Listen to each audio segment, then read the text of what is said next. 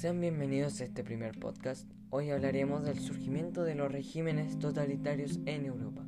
Como punto inicial, nos enfocaremos en la crisis económica de 1929, que creo que es un punto eh, clave y un contexto bueno para el surgimiento del eh, totalitarismo en, en Europa. Después de la Primera Guerra Mundial, Estados Unidos crece como potencia económica. Esto acarrea una dependencia de los países derrotados eh, y un ejemplo de estos países es Alemania, que queda con una dependencia total hacia, eh, hacia este país. Por otro lado, la nación americana vive un tiempo muy fructífero en su economía. Las industrias producían cada vez más y las personas consumían en proporción a esto. Además, los bancos accedían a préstamos y la gente podía comprar acciones de las mismas industrias. Eh, estas acciones se compraban en la bolsa, que después se podían vender a un precio mayor, lo que llevó a la mayoría de las personas a vivir sobre sus posibilidades. Aquí pasó una, una economía buena, una, un país donde eh, se vivía bien, donde se vivía los locos años 20. ¿Qué pasó? Bueno, el precio de las acciones empezó a inflar y pronto la caída de la bolsa este jueves negro donde eh, decayó todo Wall Street. Esto da para entrar muy en profundidad de hablar de casos como Latinoamérica y como otros casos, pero nos centraremos en las consecuencias en el otro extremo, en Europa, eh, sobre todo el caso de eh, Alemania.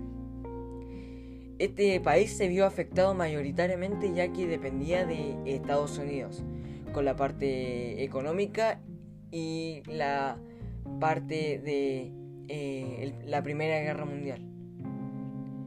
Cuando sucedió el crack, este país se debilitó, además teniendo antecedentes como el Tratado de Versalles, que golpeó económica, territorial y socialmente a Alemania, dejándolo con una deuda que no podía pagar eh, en un corto plazo. Pensemos eh, que esa deuda era de todos los daños de la Primera Guerra Mundial y me pongo a pensar un poco de eso y no creo que ese país solo pueda eh, hacerlo en un corto plazo, en 150 años quizás, pero no más.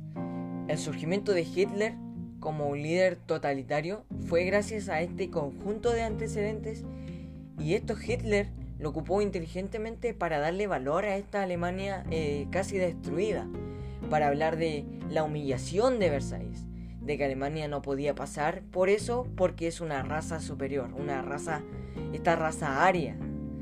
Además del odio que le tenía a los judíos por estar sobre ellos tecnológica y económicamente.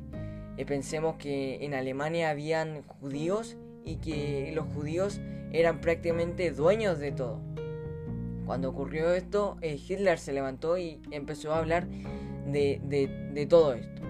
Esto acarreó la sobrevalorización del pueblo alemán y llevó a Hitler a ser el líder favorito de las masas, por su poder de manipulación y su inteligencia psicológica.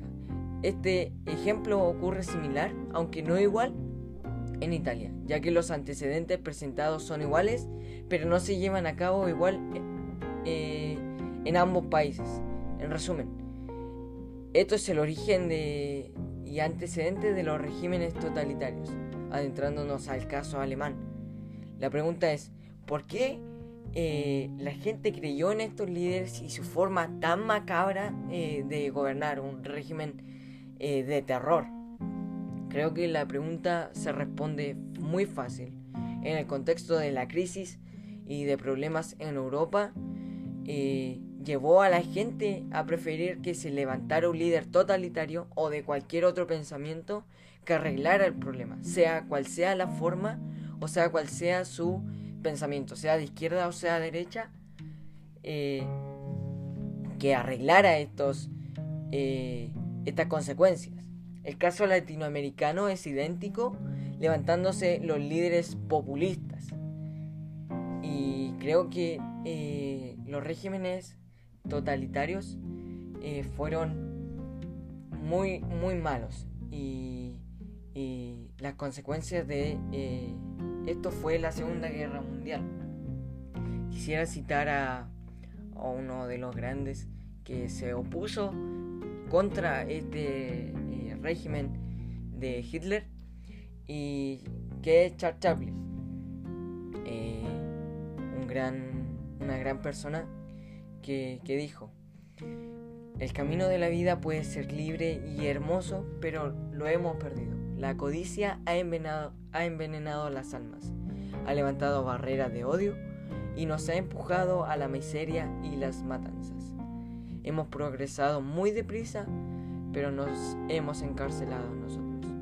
Sin amor, la vida será violenta.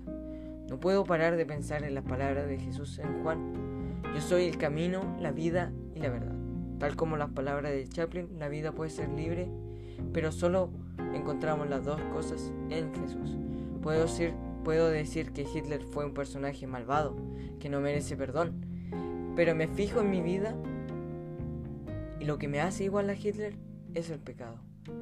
Es no ayudar a la voz que gime por ayuda, en no atender al prójimo, igual que Caín, decir no soy guarda de mi mano. Eso no me importa, eso no me incumbe. Golpear a mi hermano con la piedra de mi odio y matarlo con mi pensamiento. Eso es lo que me hace igual a él. Jesús llega a quitarme la piedra, cargar con mi pecado y morir para poder tener esa vida libre.